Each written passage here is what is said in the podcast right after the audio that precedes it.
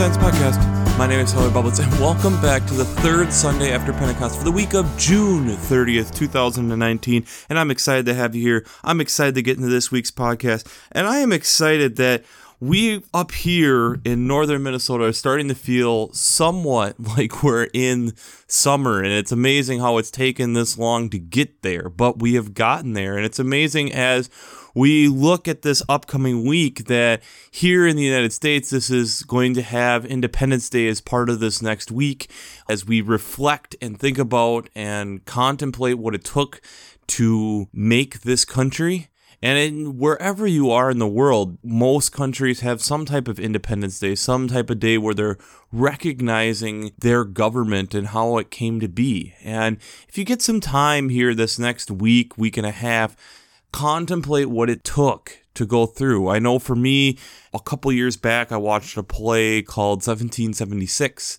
which went through kind of a basic overline of what it actually took to get this country started here in the States. And it's amazing. And it was one of those things for me that I still am wrestling with nearly two years after seeing the play on I don't feel I celebrate Independence Day correctly. And I don't know what that means. I don't know what I'm supposed to look like or how I'm supposed to celebrate it, but I still struggle and wrestle with that idea. Like a lot of things in faith, it's kind of one of these things where when I look at what was done so that I would be able to have the freedoms to even be able to come to you and speak into this microphone and express some of my ideas as I'm trying to link faith and science together, I also feel that I just don't recognize the people who did this for me enough. And it's something to grapple with, something to wrestle with here this next week and to contemplate what does this all mean? So, before we get into this week's podcast, we have to do our shameless plug for Working Preacher. If you haven't checked out Working Preacher, I'd highly recommend it. Between their Sermon Brainwaves podcast, their commentaries, their discussions coming out of Luther Seminary in St. Paul, it's great to be able to hear seminary professors talk about and dissect and break down these texts, especially since I'm not an ordained minister. So if you haven't checked out workingpreacher.org, I'd highly recommend it. Before we get into this week's podcast, we also need to look at last week's Twitter question, which is where are you seeing God in others? And again, we leave others open so that we can see it in various different things. I know this last week I was able to take a walk and it's one of the things that I really appreciate about nature is nature doesn't follow a lot of the constraints that we put on ourselves. The tempo at which the environment runs at is a different tempo than what we as humans typically put upon ourselves. And so it's one of those things where I really enjoy going and checking that out because it's often for me, I find it not only relaxing, but more calming and more like this is the way I'm supposed to live. And it's a good reminder that at times I get worked up over things that I shouldn't. And I can see God in nature as I'm walking, as I'm talking with God. But I think there's also the, a lot of the little things in life that we overlook, such as the communication with people, the person holding the door for you, just being that little bit of God that you're needing that day even just the ability to have your car start in the morning as you're going to wherever you are going. It's still a gift from God. It's, a, still an aspect where we can give thanks and we can think about that God's still in that moment, allowing that to happen. So, something just a little bit of deeper level to get into, and it will tie into this week's because this week, when I'm looking over these texts, it's the idea of we greater than the me or greater than my own ego. And it's one of the hard things I think we have to all wrestle with. And it doesn't seem to matter what age you are, it's something that we wrestle with, especially in the age in which we're in. So, without further ado, let's jump into this. The gospel text is out of Luke chapter 9, verses 51 through 62. And Jesus has set his face toward Jerusalem and is just going there. And so he's gone through a village that the Samaritans have. James and John ask if it should be consumed with fire, but he just rebukes them. Jesus just kind of shoots them down. It has this great line coming out of verse 58 Foxes have holes, and birds of the air have nests, but the Son of Man has nowhere to lay his head. And then these other people come to Jesus saying that they want to follow, but first let me bury my father. Or I want to follow, but let me first say farewell to those at home. And Jesus again just shoots through it and says, Let the dead bury their own dead. But as for you, go and proclaim the kingdom of God. Or no one puts his hand to the plow and looks back is fit for the kingdom of God. This idea that we are on something of a greater calling than just what the world is telling us to do. And that's hard at times to grapple with, to work with, to wrestle with of how do we have this calling and just continue to move forward with it and realize that people will come alongside, but we have to remember that the mission is to continue to spread the news of Christ. And that's a difficult message, I think, even especially for today, to be able to work with and grapple with and go with. The first reading is from 1 Kings chapter 19 verses 15 and 16 and 19 through 21. This comes directly after last week's if you were looking at that, and that would be the alternative first reading from last week. This is where you had Elijah who was in the caves and he was saying, "Lord, take my life. I shouldn't be here." And now the Lord has kind of shown, no, you are not the only prophet that is left. So here, go and anoint these different people who are believers in your place and ended up here with Elijah to follow Elisha as to kind of contemplate and to figure out what it really means to be a prophet. And Elijah, what he does here is he returns after being anointed and kills the oxen. He doesn't put his hand to the plow, as Jesus is referencing, and shares that food with the people that they meet. So, this continuing idea of when you are called, that you just you move forward with what God is calling you to do. The alternative first reading is from 2 Kings chapter 2 verses 1 and 2 and then 6 through 14.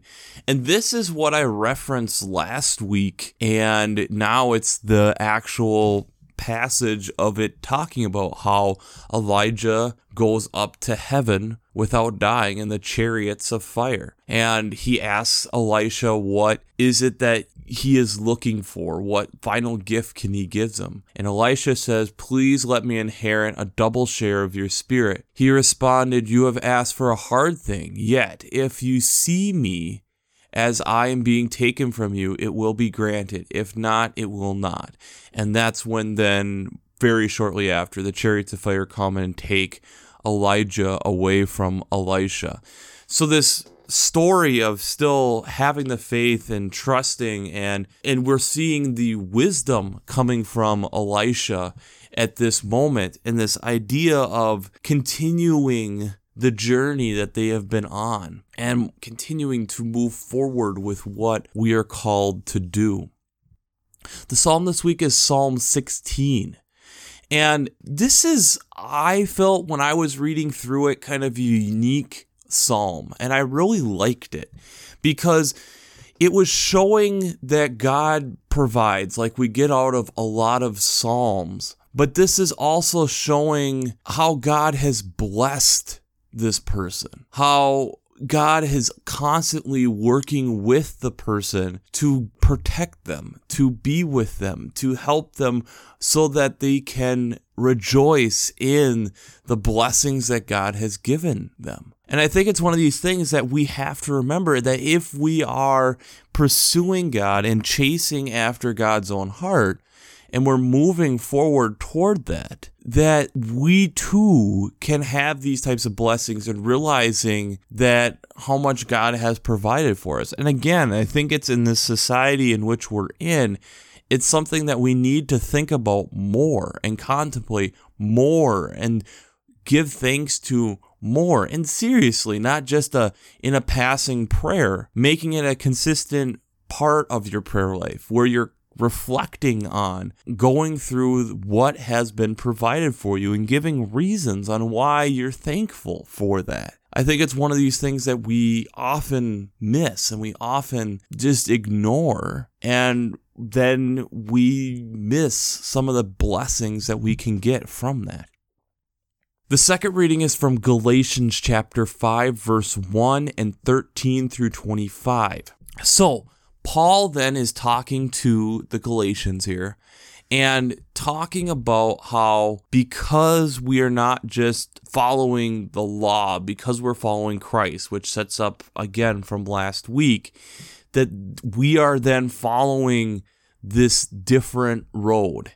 And again, he then resummarizes Christ here that we should be following this commandment that you shall love your neighbor as yourself, coming from verse 14. But that does not mean that we still aren't at odds with the flesh and how the flesh is going to want different things. And we can tell this coming from verse 19 of fornication, impurities, licentiousness, idolatry, sorcery, enemies, strife, jealousy, anger, quarrels, dissensions, infractions, envy, drunkenness, carouseling, and things like these.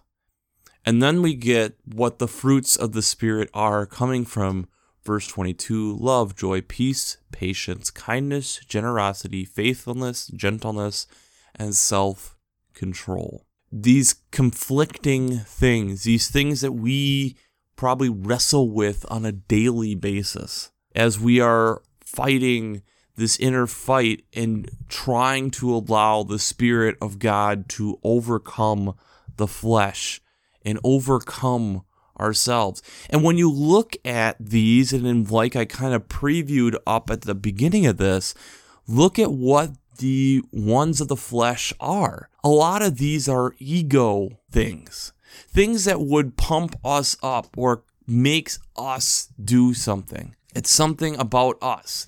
Let's think about like when you are angry and you are in a quarrel, as they would put it, you're constantly trying to prove your point and for what reason. Often it is for your own ego.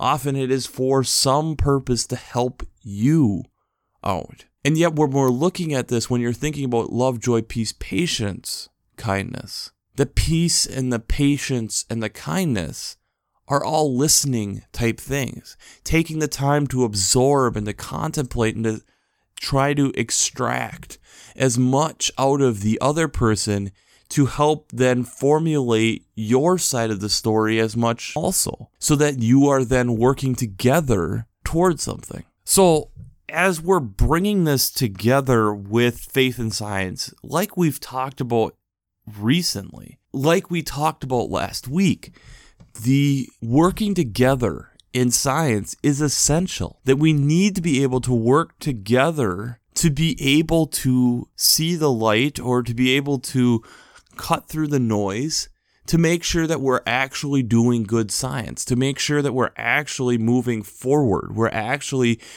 figuring things out. We're not just trying to cut each other down. And it's one of the things that's in science that we can learn from each other. But when we look into science more, there are other ways where it conflicts a little bit and feels more like parts of the flesh coming out of the second reading and kind of against what Christ is even discussing in the Luke text. We've talked about before Nikola Tesla coming up with alternating current and then the competition that ensued between him and Edison with direct current. And part of where I see this coming up is Edison, the problem that he had was multiple folds. The higher voltages that was required with DC, the power stations needing to be every few city blocks in New York City, much less how is that going to expand nationally? Edison was so focused on his own gain and building his own brand that he missed the point of what he could actually be doing. That he could have partnered with Tesla to be able to be part of this mass expansion of alternating current. And now, granted, it wasn't to where we are now, but if you think about everything that we use now that's electronic, most of it has some form of converting it back into DC. So if you look at your computer, every power brick, that's for converting it to direct current. Your phone, the plug, the bigger block that goes in the wall, that's converting it back into direct current because electronics don't like the flickering back and forth. It's not easy for their batteries. So, did we need both technologies to be able to get to the reality of which we are in now today? Yes. Did Edison not see it? Yes. Tesla, in that case, had a better forward thinking view. And if the two had come together, they would have been able to realize that there were times that both currents needed to be used. And through cooperation, through humbling oneself, they would have been able to see and realize that this is the forward progression. This is where the potential is. Instead, they missed, Edison at least, missed the boat. That's where, right now, one of the ones that I see this happening with humans is the climate change debate the proponents to me against the climate change debate are in fact the people who are then saying we don't need to change. We shouldn't change. And the problem with that to me is if you look at what our world is about, our world is about moving forward. Our world is not about standing still. And there's a time and a place for standing still, but there's a time and a place also to continue to move and not get enthralled or romanticize what has happened in the past. When I look at the climate change debate and what has been going on with that, I see that you have solid scientific studies that keep coming out telling about the story that is looking more and more devastating on what is going on. So you're having people argue for the idea of we need to move forward and we need to change. We need to continue to be with the family. We need to go and bury my father. And yet, I don't think that's what Christ would say. Christ would say, You hear, you have the evidence, you have what's going on, then move forward, make a change. Following Jesus isn't easy, it's making a change. And so, he's offering this opportunity of making a change to move forward. And we don't know what blessings and what opportunities that will bring unless we make that change. That's the hard thing at times with faith is we don't know what's on the other side. We don't know how our life is going to change. We just know that it is going to change and we have to continue to move forward.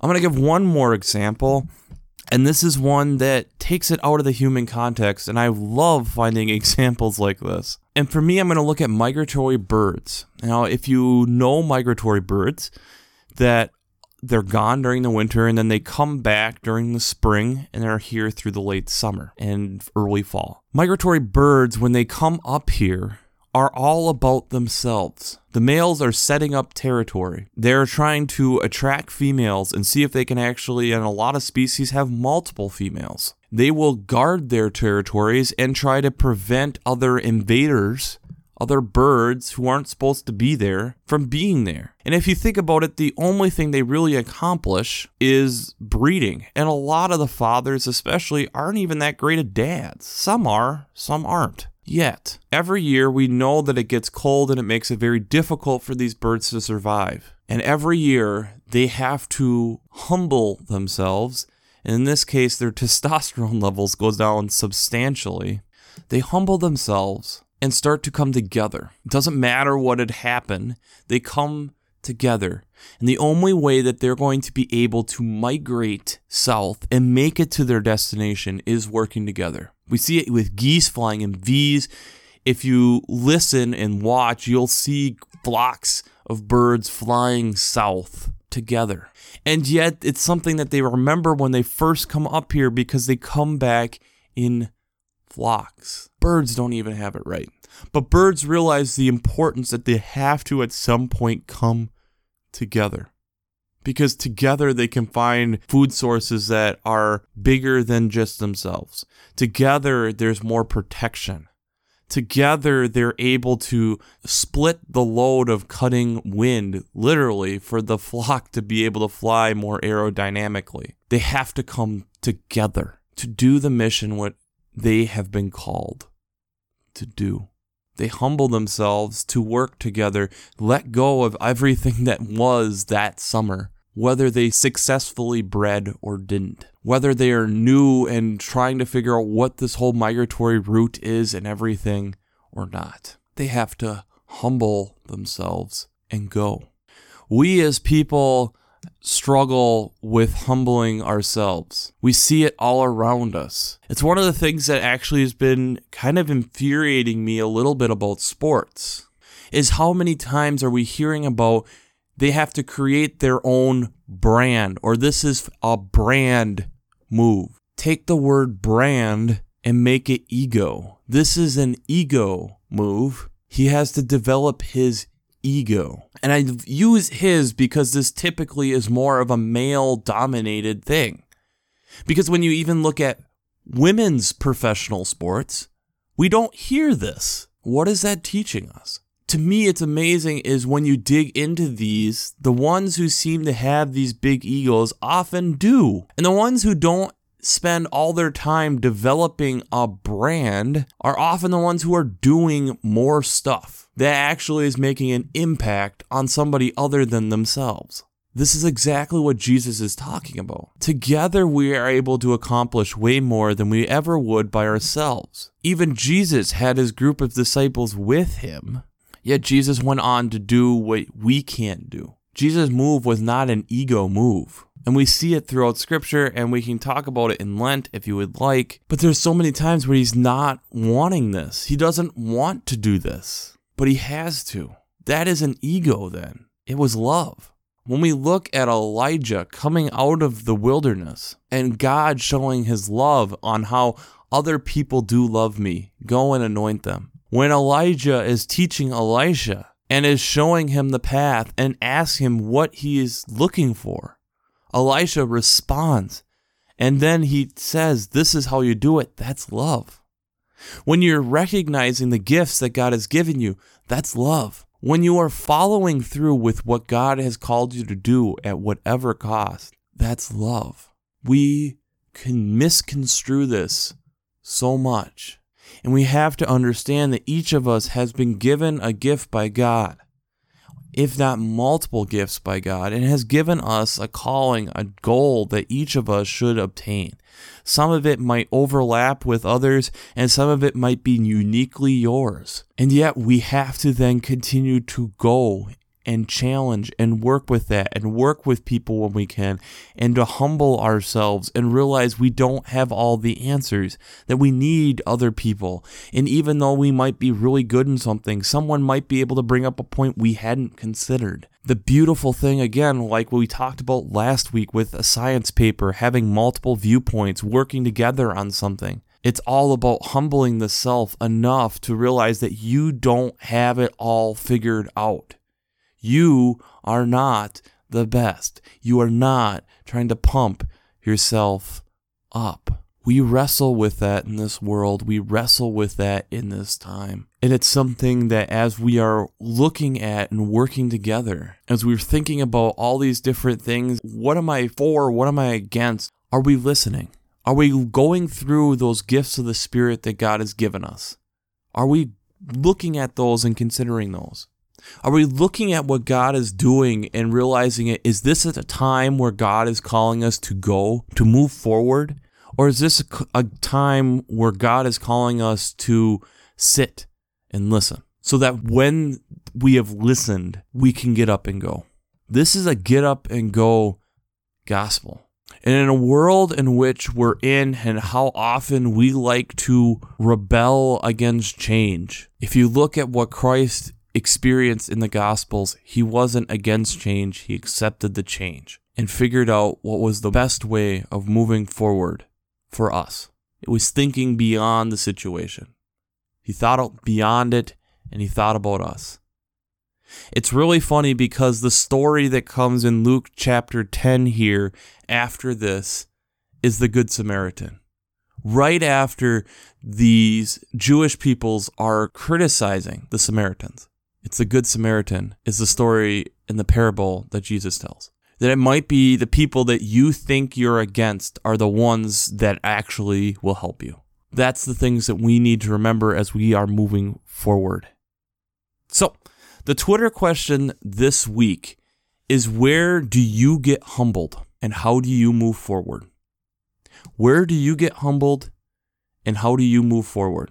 I know for me, there are plenty of places where I get humbled.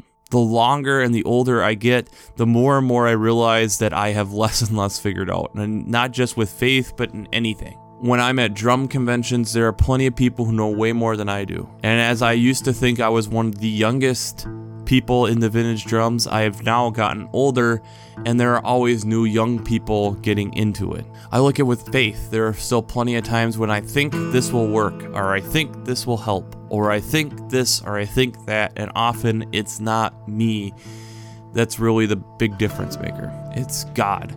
It's using other people, it's bouncing ideas, it's obtaining help from people. That's what makes the difference. And I think we have to remember that as Christians, and again, it's a way that we can share the love of Christ without ever saying a word about Christ.